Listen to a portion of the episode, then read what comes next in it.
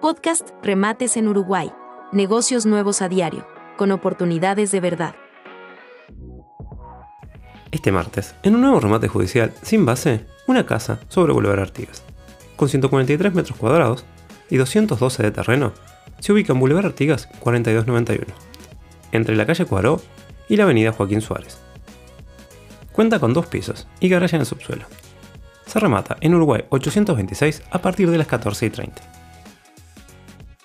No olvides seguirnos y activar la campana para no perderte ninguna de estas, ni de las próximas oportunidades que tenemos en camino. Y recuerda que también podemos vernos en YouTube, Facebook, Twitter, Instagram, TikTok y las demás redes. Y en casi todas las plataformas de podcast. Más redes para más oportunidades.